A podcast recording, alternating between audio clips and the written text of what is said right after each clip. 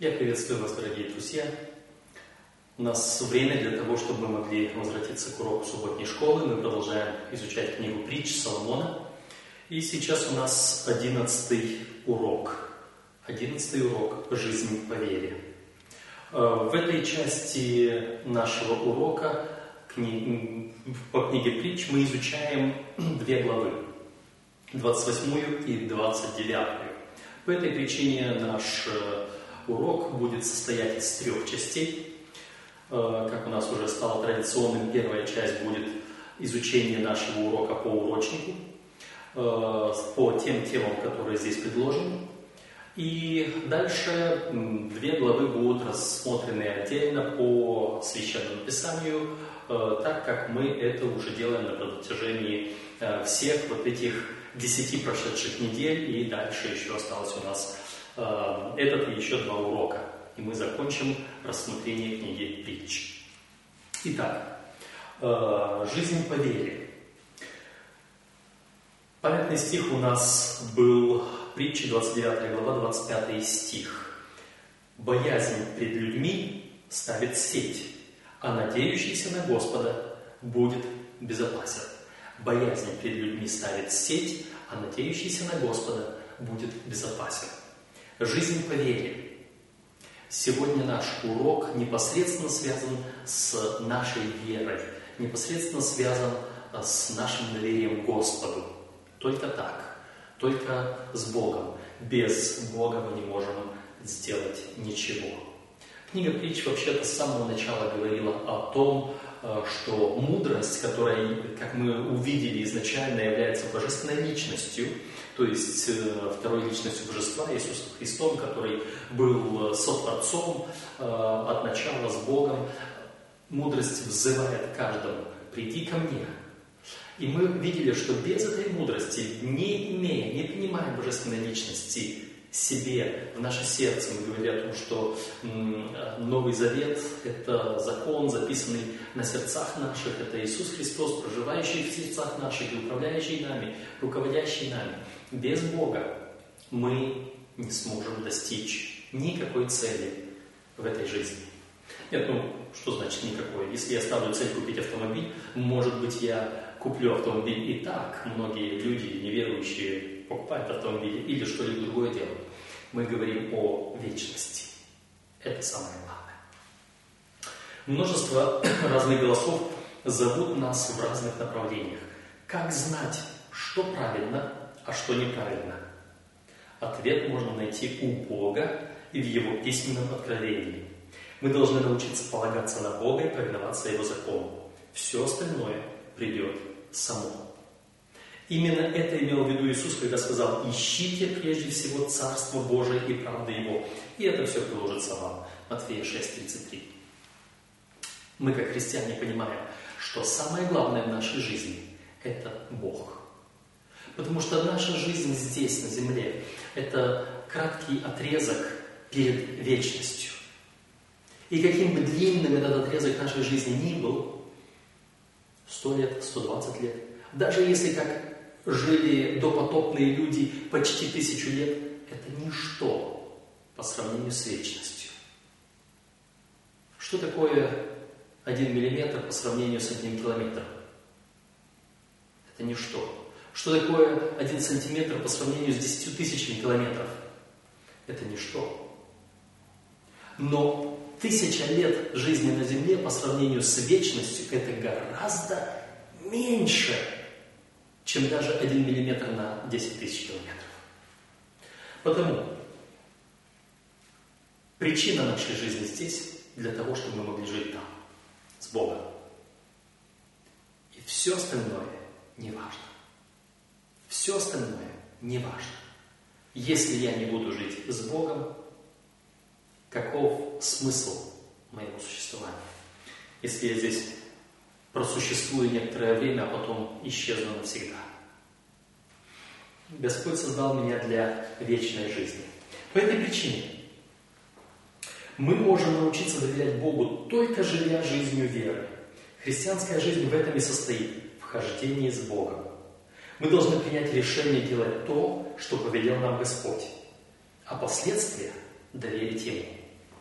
Если мы будем послушны Богу, Господь все остальное совершит. А, в первую очередь Господь, все остальное доверяйте Ему. Итак, чтобы жить по вере, наша первая часть говорит, необходимо соблюдать закон. В книге притчи слово Тора или закон или наставление встречается 13 раз. При этом четырежды в 28 главе книги притч, который мы изучаем сегодня. Итак, давайте мы посмотрим. Нам предлагается прочитать в 28 главе 4, 7 и 9 стихи. Это те стихи, где упоминается слово «закон» или «тора» или «наставление». 28 глава, 4, 7, 9 стихи. «Отступники от закона хвалят нечестивых, а соблюдающие закон негодуют на них. А, хранящий закон – сын разумный, а знающийся с расточителями срамит отца своего. Кто отклоняет ухо свое от слушания закона, того и молитва мерзость. Итак, вот э, что это нам говорит о важности закона Божьего. Смотрите, во-первых, э, хранящий закон сын разумный. Кто отклоняет ухо от слушания закона, того и молитва мерзость. Вы понимаете, что если моя молитва будет мерзостью, то Господь меня не услышит. И напрасно моя жизнь вообще, если она идет не с Богом. Я тогда просуществую некоторое время, и что со мной? От других народов израильтяне отличались не только способом мышления или даже своими духовными и трудными для понимания богословскими взглядами. Более всего они отличались особенным образом жизни.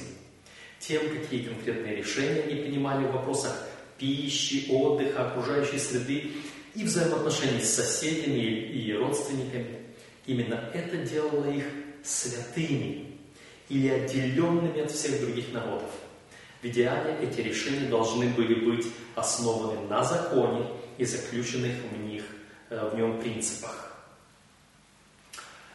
Господь изначально хотел, чтобы его народ был послушан его законам, его принципам, жил по его принципам и отражал в себе его божественный характер. Человек, поддавшись греху, перенял у сатаны его характер. Характер противления, характер возмущения, восстания и отсюда все остальное – лжи, убийства, зла и так далее. И поэтому, э, когда мы изучаем историю э, земли, историю народа Божьего, мы находим, что даже после потопа Господь сказал, помыслы человека – это зло от юности его. Помыслы человека наполнены злом. А э, в духе пророчества в книге «Путь ко Христу» мы находим, э, там сказано, что все, что человек делает без Христа, несет на себе отпечаток эгоизма и греха. Потому что грех – это разрыв наших отношений с Богом. Закон – это характер Божий, выраженный в определенных предписаниях, в определенных тезисах. Жить по закону – это отражать характер Божий в себе. И по этой причине, если я не соблюдаю закон, это значит характер Божий во мне не проявляется. А если характер Божий во мне не проявляется, то во мне проявляется характер сатаны. Первое послание Иоанна, 3 глава, 6-9 стихи. Всякий совершающий от дьявола согрешающий не видел его и не познал его. Бога, то есть. Поэтому соблюдение закона – это практически знать Бога поистине и отражать Бога в самом себе. Если Иисус Христос живет в моем сердце, то апостол Иоанн говорит, такой человек и не может грешить, потому что семя его пребывает в нем. Если вы хотите не грешить, если вы хотите, чтобы закон Божий был в вашем сердце запечатлен, характер Божий был в вашем сердце запечатлен. И чтобы вы отражали характер Бога. Все, что вам необходимо, впустить Христа в свое сердце. Хороший вопрос как?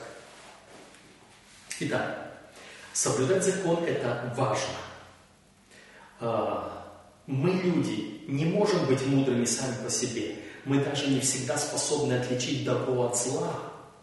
Поэтому нам, поэтому нам нужен божественный закон, который помогает обрести понимание. Иными словами, обретение мудрости не зависит от интеллектуальных или духовных упражнений, оно по существу связано с послушанием закону, который находится вне нас, вне нашей культуры, вне нашей личной психологии и наших желаний. Послушание закону Божьему. Итак,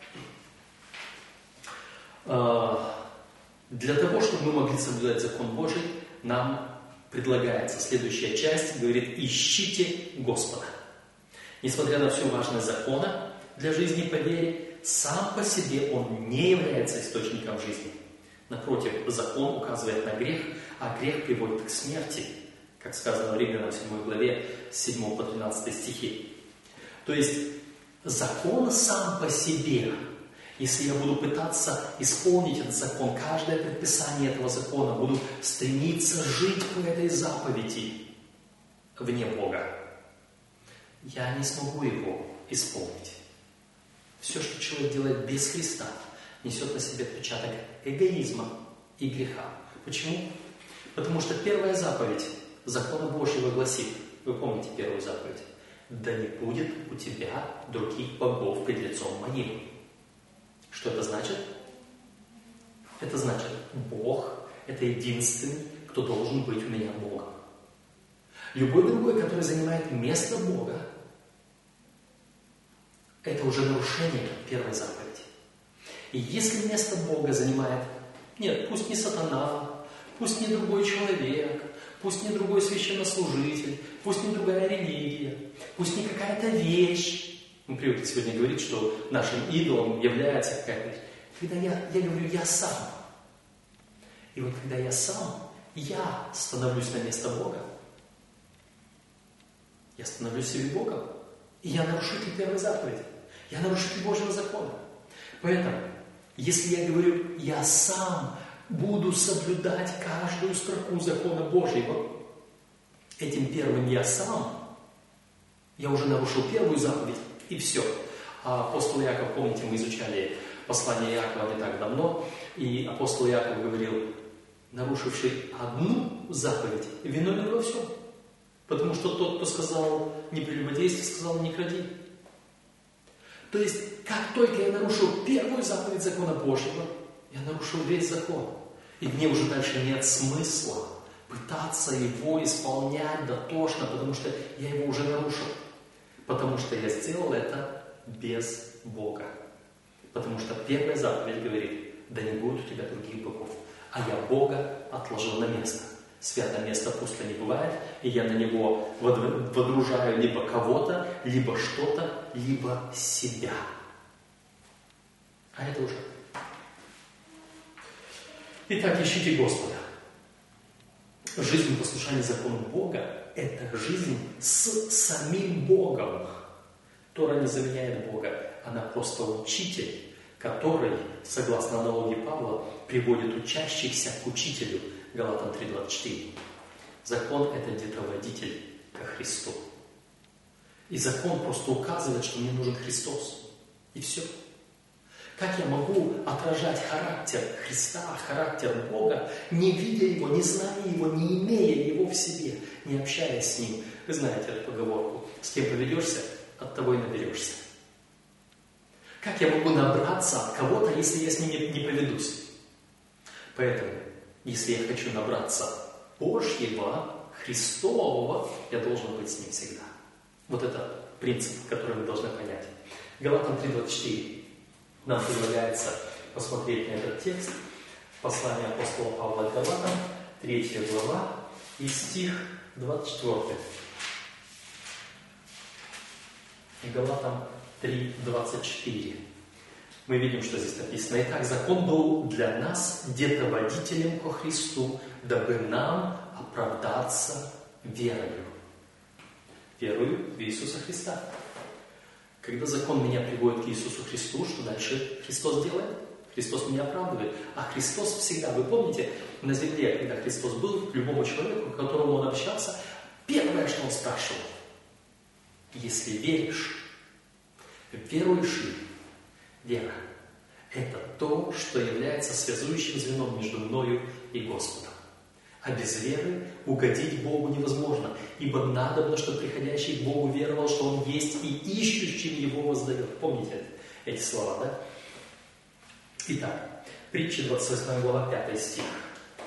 Притча 28 глава 5 стих. «Злые люди не разумеют справедливости, а ищущие Господа разумеют все». Ищущий Бога человек разумеет все. Почему? Если я ищу Бога, что я буду знать э, устройство самолета? Если я ищу Бога, что я буду знать э, э, всю химию? И что если я ищу Господа, то я буду знать каждое мельчайшее животное, живое существо, какое есть на Земле? Или я буду знать эм, ядерную физику, квантовую механику и многое-многое другое? Нет. Как же так здесь сказано, что ищущий Бога знает все? А знает все это самое главное, как мы сегодня говорим. Прошло то время, когда э, нам нужно было знать все самостоятельно. Сегодня знания настолько обширны, что знать все, во-первых, невозможно. Это просто физически невозможно, даже самому умному человеку невозможно знать все.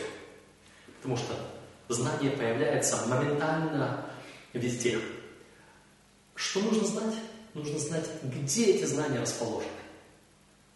Нужно знать, где их найти на какой полочке. Когда я еще много лет тому назад, еще будучи студентом, собирал свою библиотеку, я решил тогда строить свою библиотеку по принципу, чтобы у меня была справочная литература по основным направлениям, различным основным направлениям науки, искусства, культуры, жизни, производства и так далее. Э, хочу все знать, что такое, кто такой. Эти книги с самого детства сопровождали меня, эти детские энциклопедии. И мне хотелось знать много и больше из со всех сфер жизни. И поэтому вы хотели узнать, э, допустим, э, что это за камень, у меня была энциклопедия камней. Вам хотелось бы знать, что это за птица, у меня была энциклопедия птиц. Вам хотелось бы знать, как вот это устроено механически, физически. У меня был справочник по физике, справочник по астрономии, по химии, по всем. То есть энциклопедические данные. Хотите что-то узнать? Я знаю, где у меня лежит то, где я могу узнать. Это принцип сегодняшнего знания. Сегодня, если вы хотите что-то знать, вам нужно иметь доступ в интернет и умение пользоваться ключевыми словами Google или Яндекса или другой поисковой системы. И несколько мгновений, несколько нажатий на клавиши компьютера, э, определенное время, и перед вами большущий список того, что вам нужно. И если вы знаете, как пользоваться ключевыми словами в поисковых системах, то вы очень быстро сможете найти то, что ищете. Все. Поэтому, поэтому, знающий Бога знает все. Ищущий Бога разумеет все. И вот это слово «разумеет» разум – это не просто знание. Это не просто набор информации. Это способность осмыслить то, что необходимо. И способность осмыслить самое важное, самое главное. Для чего я нахожусь на земле? Для чего я живу? Для чего вообще все то, что вокруг меня? Я могу не знать устройство автомобиля, но я могу знать, а нужен ли мне автомобиль. А если нужен, то какой? Мне нужен вот такой или достаточно будет вот этого? Вот почему ищущий Бога разумеет все. Поэтому ищите Господа. Слово «разумеют» используется дважды в пятом тексте, так же, как слово «закон» в четвертом. Эти два текста связаны. Соблюдать закон и искать Господа. Неразделимые понятия. Однако эта деятельность не ограничивается только тем, чтобы просто знать и делать то, что правильно. А, это понимание касается всего, просто потому, что происходит от Бога всего. Для древнего Израиля знание было тесно связано с религиозным опытом, а вера с интеллектом и рациональным мышлением. Было невообразимо иметь веру без мышления или мысли без веры, потому что Бог – основание и одной, и другой сферы. Потому что вся мудрость от Бога. Потому книга притч с самого начала говорит, начало мудрости – страх Господь. И по этой причине мудрость звала говорит, придите ко мне неразумные, у меня радость, ра... у меня разум, у меня мудрость, у меня знание. Это Господь. И действительно, а кто может знать больше, чем Господь, который все устроил? Мой учитель физики? Или тот великий ученый-химик? Или кто-то другой? Он знает больше?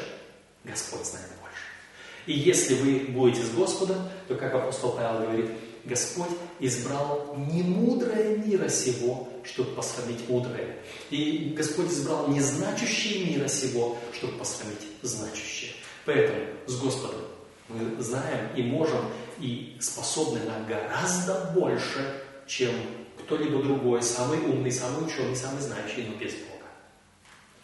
Итак, ищите Господа. И теперь далее Следующие две части у нас обращение к богатым и обращение к бедным. Давайте мы посмотрим, а, что нам говорится, а, если мы богаты. Вы богаты? Богатство, знаете, заключается не только в том, чтобы в кармане, в кошельке иметь много денег или еще что-нибудь. Богатство не, не только в деньгах. Богатство может быть в самых разных других вещах – или в богатство души, говорят, богатство культуры, богатство еще чего-то. А, в Священном Писании, вы знаете, как адвентисты, вы знаете послание к Ладикийской церкви, весь Ладикии. И что там сказано? Ты говоришь, я богат, разбогател и ни в чем не имею нужды. И хотя там дальше сказано, ты не знаешь, что ты нищ, слеп и наг, но если ты считаешь себя богатым, то вот это весь к тебе. 1 Иоанна 2 глава, 15-18 стихи. Читаем. Первое послание апостола Иоанна, вторая глава нам предлагается, и стихи с 15 по 17.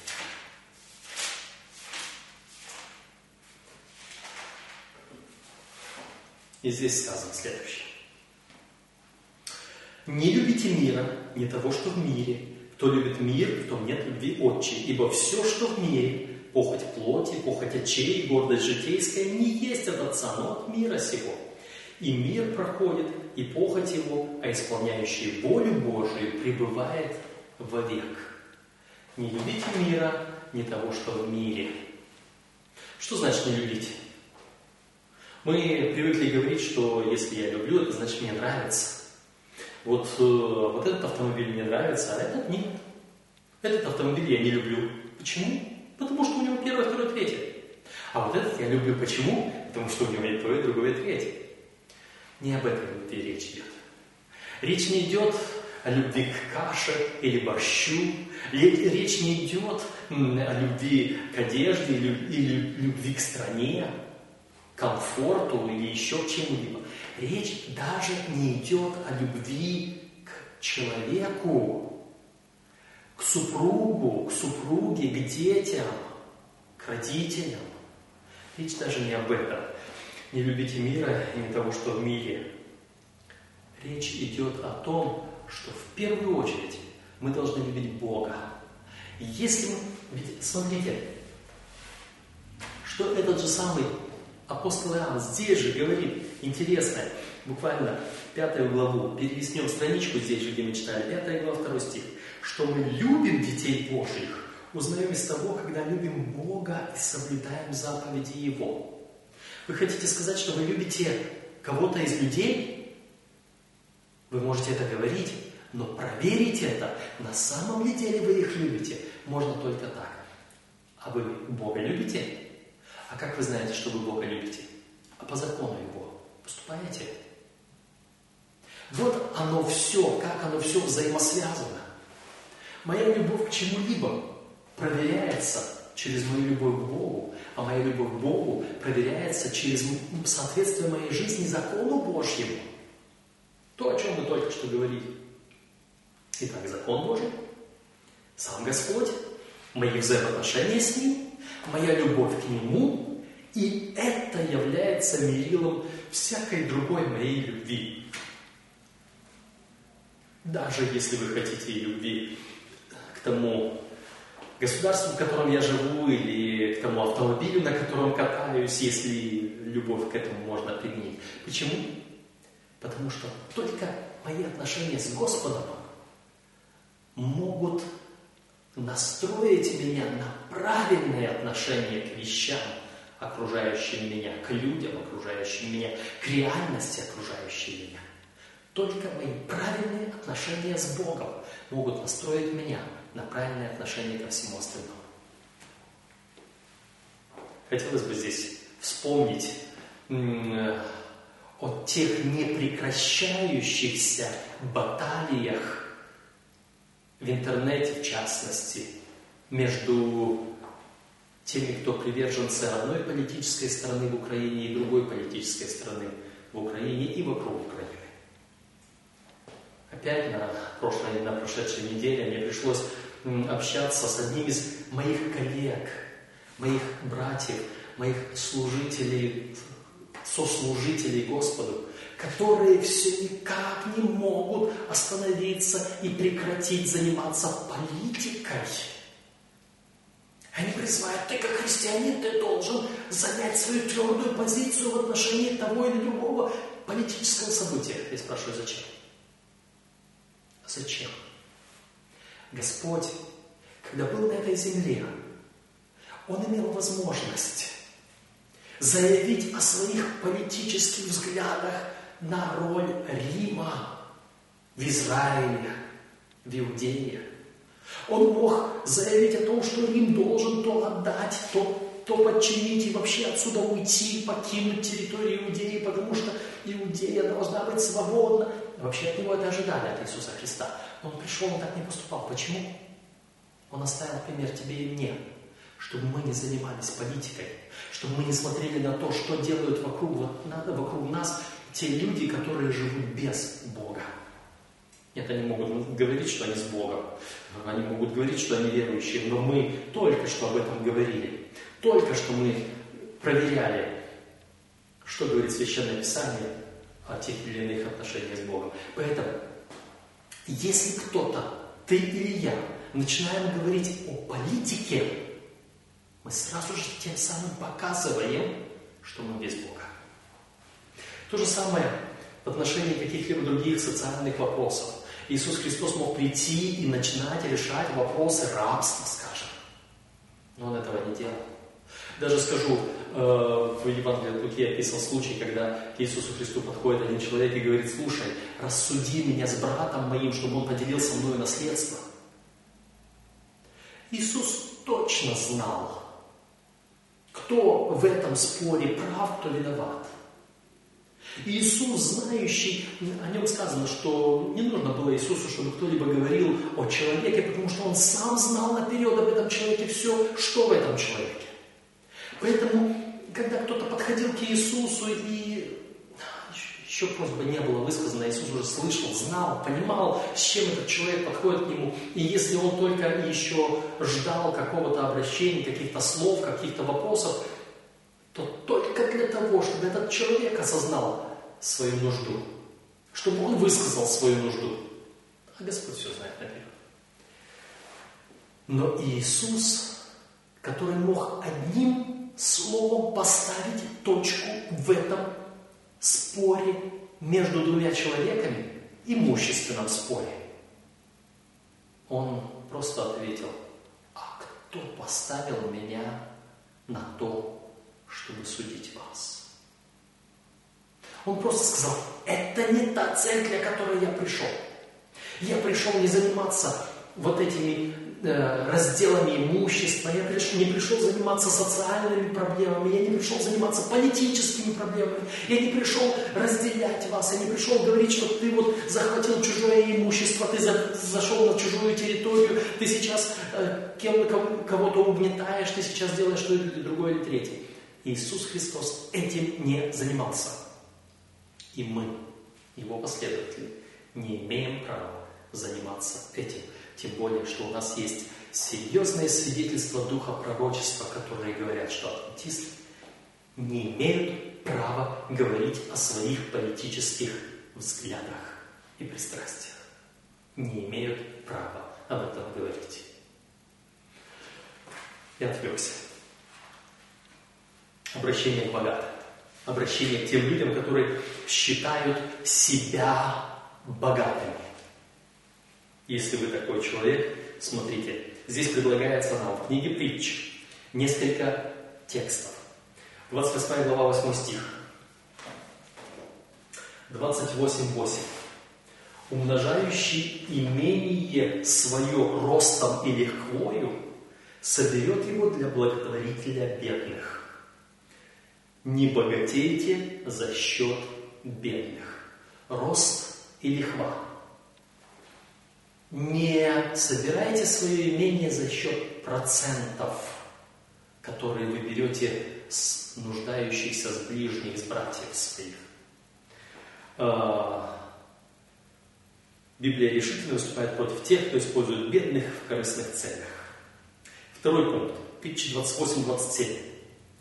Дающий нищему не обеднеет, а кто закрывает глаза свои от него, на том много проклятий. Давайте нищим.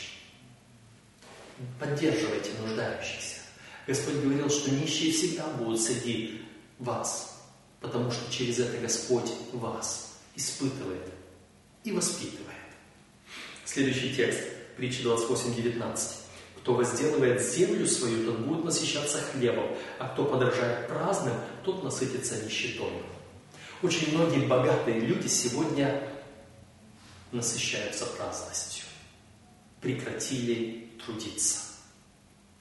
Они себе заработали, как э, в притче Иисуса Христа тот богатый человек, который собрал достаточный урожай, говорит, я сейчас соберу все это в жизницы свои и скажу, ну, душа, ешь, пей и веселись. Много добра на долгие годы лежит у тебя.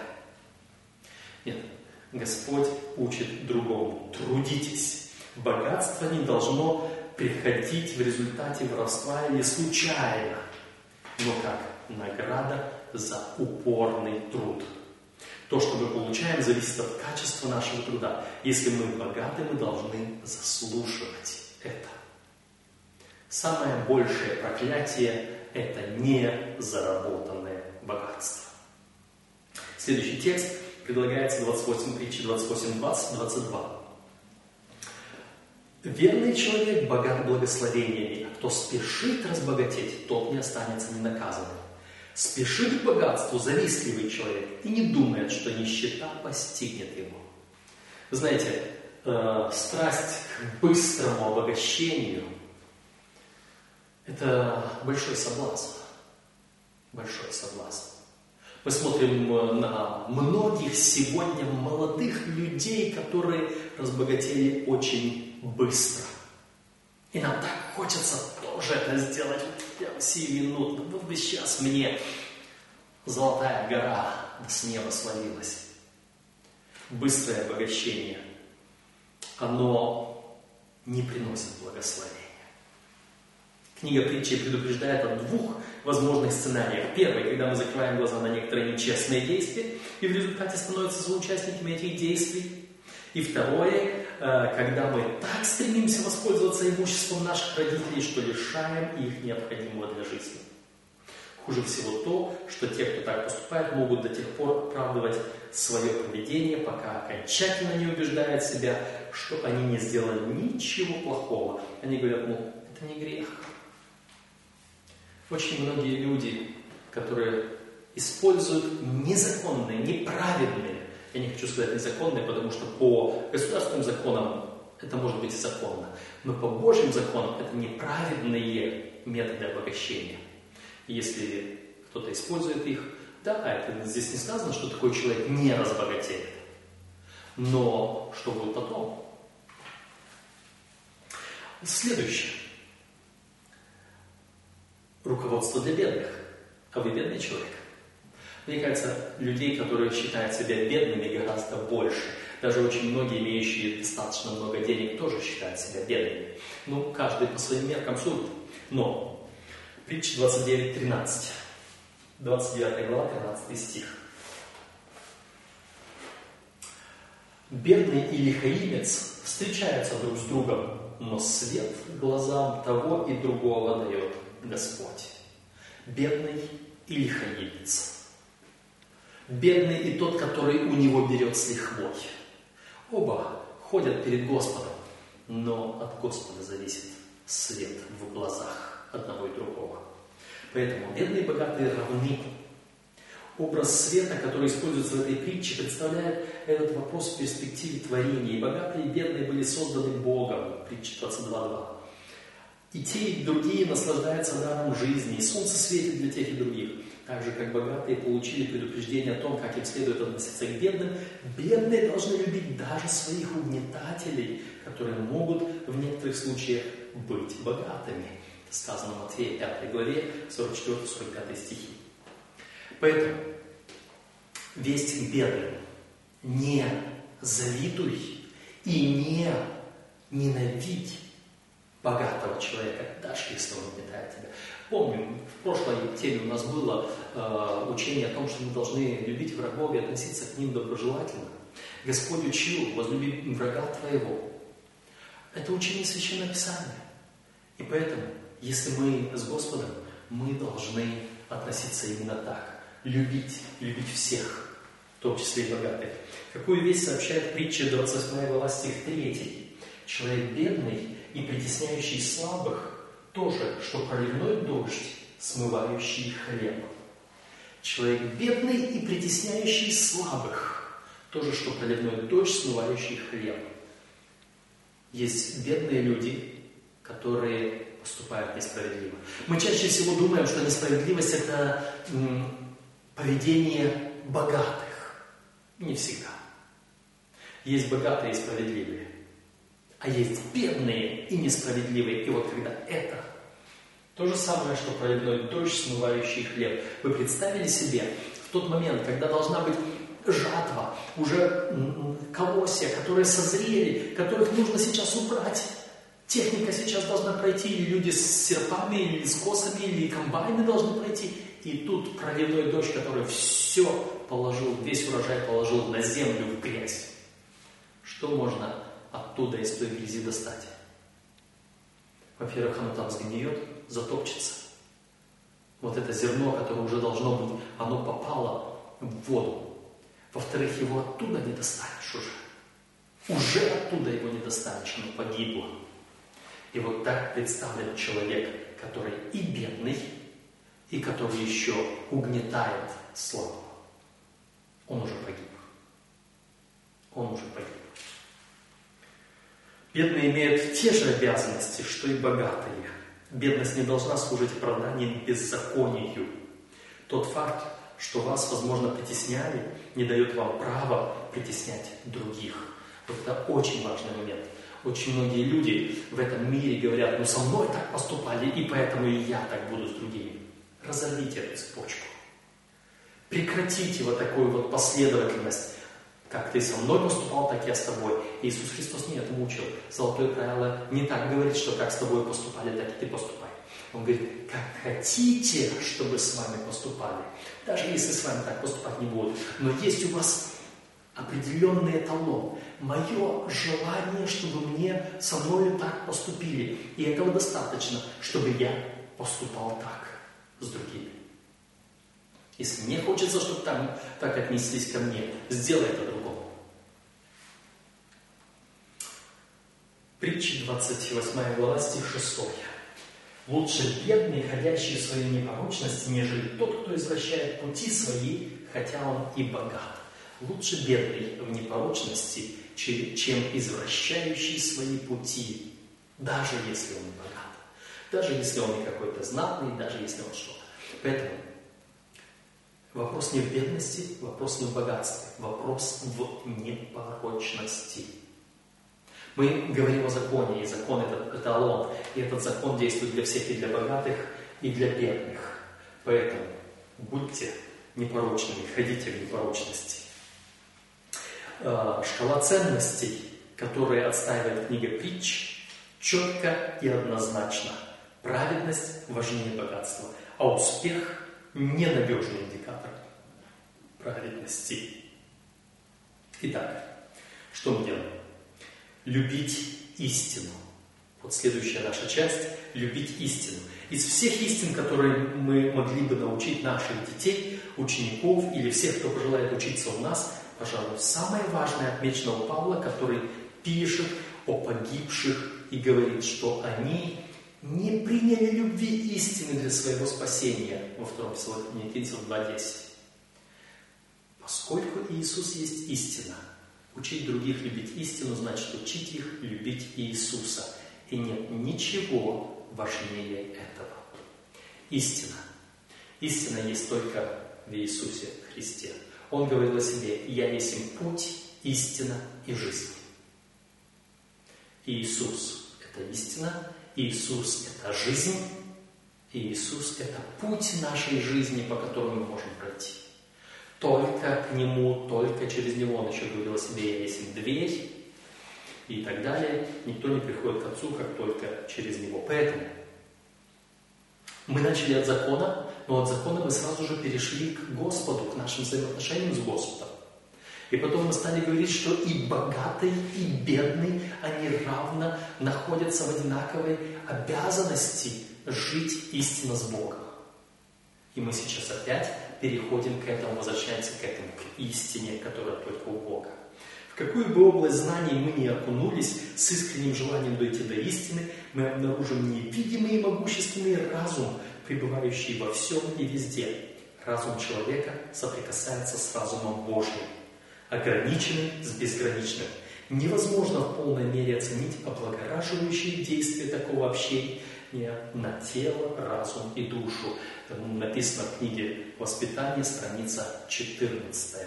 Дух пророчества нам, нас обращает наше внимание на единый, центральный, истинный разум который есть у Бога и который нас облагораживает. Притча 29, 15 и 19. Притча 29 глава, 15-19 стихи. Разгай и обличение дают мудрость, но отрок, оставленный в небрежении, делает стыд своей матери. 19. Словами не научится раб, потому что хотя он понимает их, но не слушается. Итак, если отрок оставлен в небрежении, или если раб оставлен в непослушании, это приносит стыд, печаль родителям. Хотя наш пример важен, особенно для тех, кого мы не можем обличить или наказать, в некоторых случаях нужно кое-что большее. Это особенно верно в отношении наших детей. Порой детей нужно наказывать, чтобы исправить. Мы по природе своей греховные, развращены, включая даже тех милых существ, которых мы любим, наших детей. Мы не оказываем добрую услугу ни себе, ни нашим детям, позволяя им делать все, что они хотят. Дети на самом деле не только нуждаются в дисциплине, они хотят ее. Вы знаете, вот этот психологический вопрос очень интересный. Дети наши хотят дисциплину, и они непокорны потому, что мы их не держим в рамках покорности. Они хотят, чтобы они пытаются увидеть, что тот, кто их воспитывает, тот, кто ими руководит, он знает, он строгий, у него все четко, все на своем месте. А если сегодня так, а завтра то и они будут такими же. Это другая тема. Это тема психологии, воспитания, но это важная тема. Мы ее только немного касаемся в книге притч. Очень много прекрасных, важных тем, которых мы не охватим сразу. Но как-нибудь запомните и поищите информацию на эту тему, если это необходимо вам, если это касается. Они должны знать, что существуют ограничения, что они должны оставаться в их рамках. Мать, которая считает, что должна уважать свободу своего ребенка, позволяя ему делать все, что он хочет, ни в чем его не ограничивая, в конечном счете пожнет стыд, как говорил Соломон. А ее дети пожнут печаль, если не сейчас, то когда станут взрослыми. Итак, мы подошли к завершению нашей, нашего урока здесь по урочнику. И для нашего дальнейшего изучения предлагается пару текстов, которые мы обычно читаем из Духа Пророчества. Законы Бога основаны на самых незыблемых нравственных принципах и сформулированы так, чтобы способствовать счастью тех, кто соблюдает их. Религия приводит человека к личным взаимоотношениям с Богом, но не только. Ибо по небесным принципам нужно жить, чтобы они могли помогать и приносить людям благословение. То есть вот эти небесные принципы, они таковы, что даже здесь на земле, в нашей повседневной жизни, они принесут благословение. Это важно не только для жизни будущей, но и здесь. Это из книги «Сыновья и дочери Бога», 267 страница. И следующее мы читаем из пятого тома свидетельств, 325-326 страница. Полное пренебрежение воспитанием детей для Бога увеличивает зло и бросает во вражеские ряды многих мальчиков и девочек, которые при благоразумном родительском попечении могли бы стать соработниками Христа. Ложные представления и неразумная, неправильно направленная, неправильно направленная любовь развивают у детей отрицательные черты, делающие их непривлекательными и несчастными, осложняющими жизнь родителям. Это пагубное влияние закрепляется из рода в род. Любой ребенок, которому позволяют все делать по-своему, обесчестит Бога и опозорит своего отца и мать. Пренебрегая своим долгом и попустительствуя детям в их неправде, родители закрывают для них врата Божьего града. Соломон говорил, ненавидит сына, кто бережет разбу. Поэтому, а Бог говорил, кого он любит, того обличает наказывает. Господь обличает и наказывает нас, потому что Он любит. Он хочет, чтобы мы жили по вере, чтобы мы шли по Его путям, чтобы мы подчинялись Его законам, чтобы мы, э, будучи богатыми или будучи бедными, будучи родителями или будучи детьми, чтобы мы поступали по истине, искали истину, которая есть в Иисусе Христе. Да благословит нас Господь.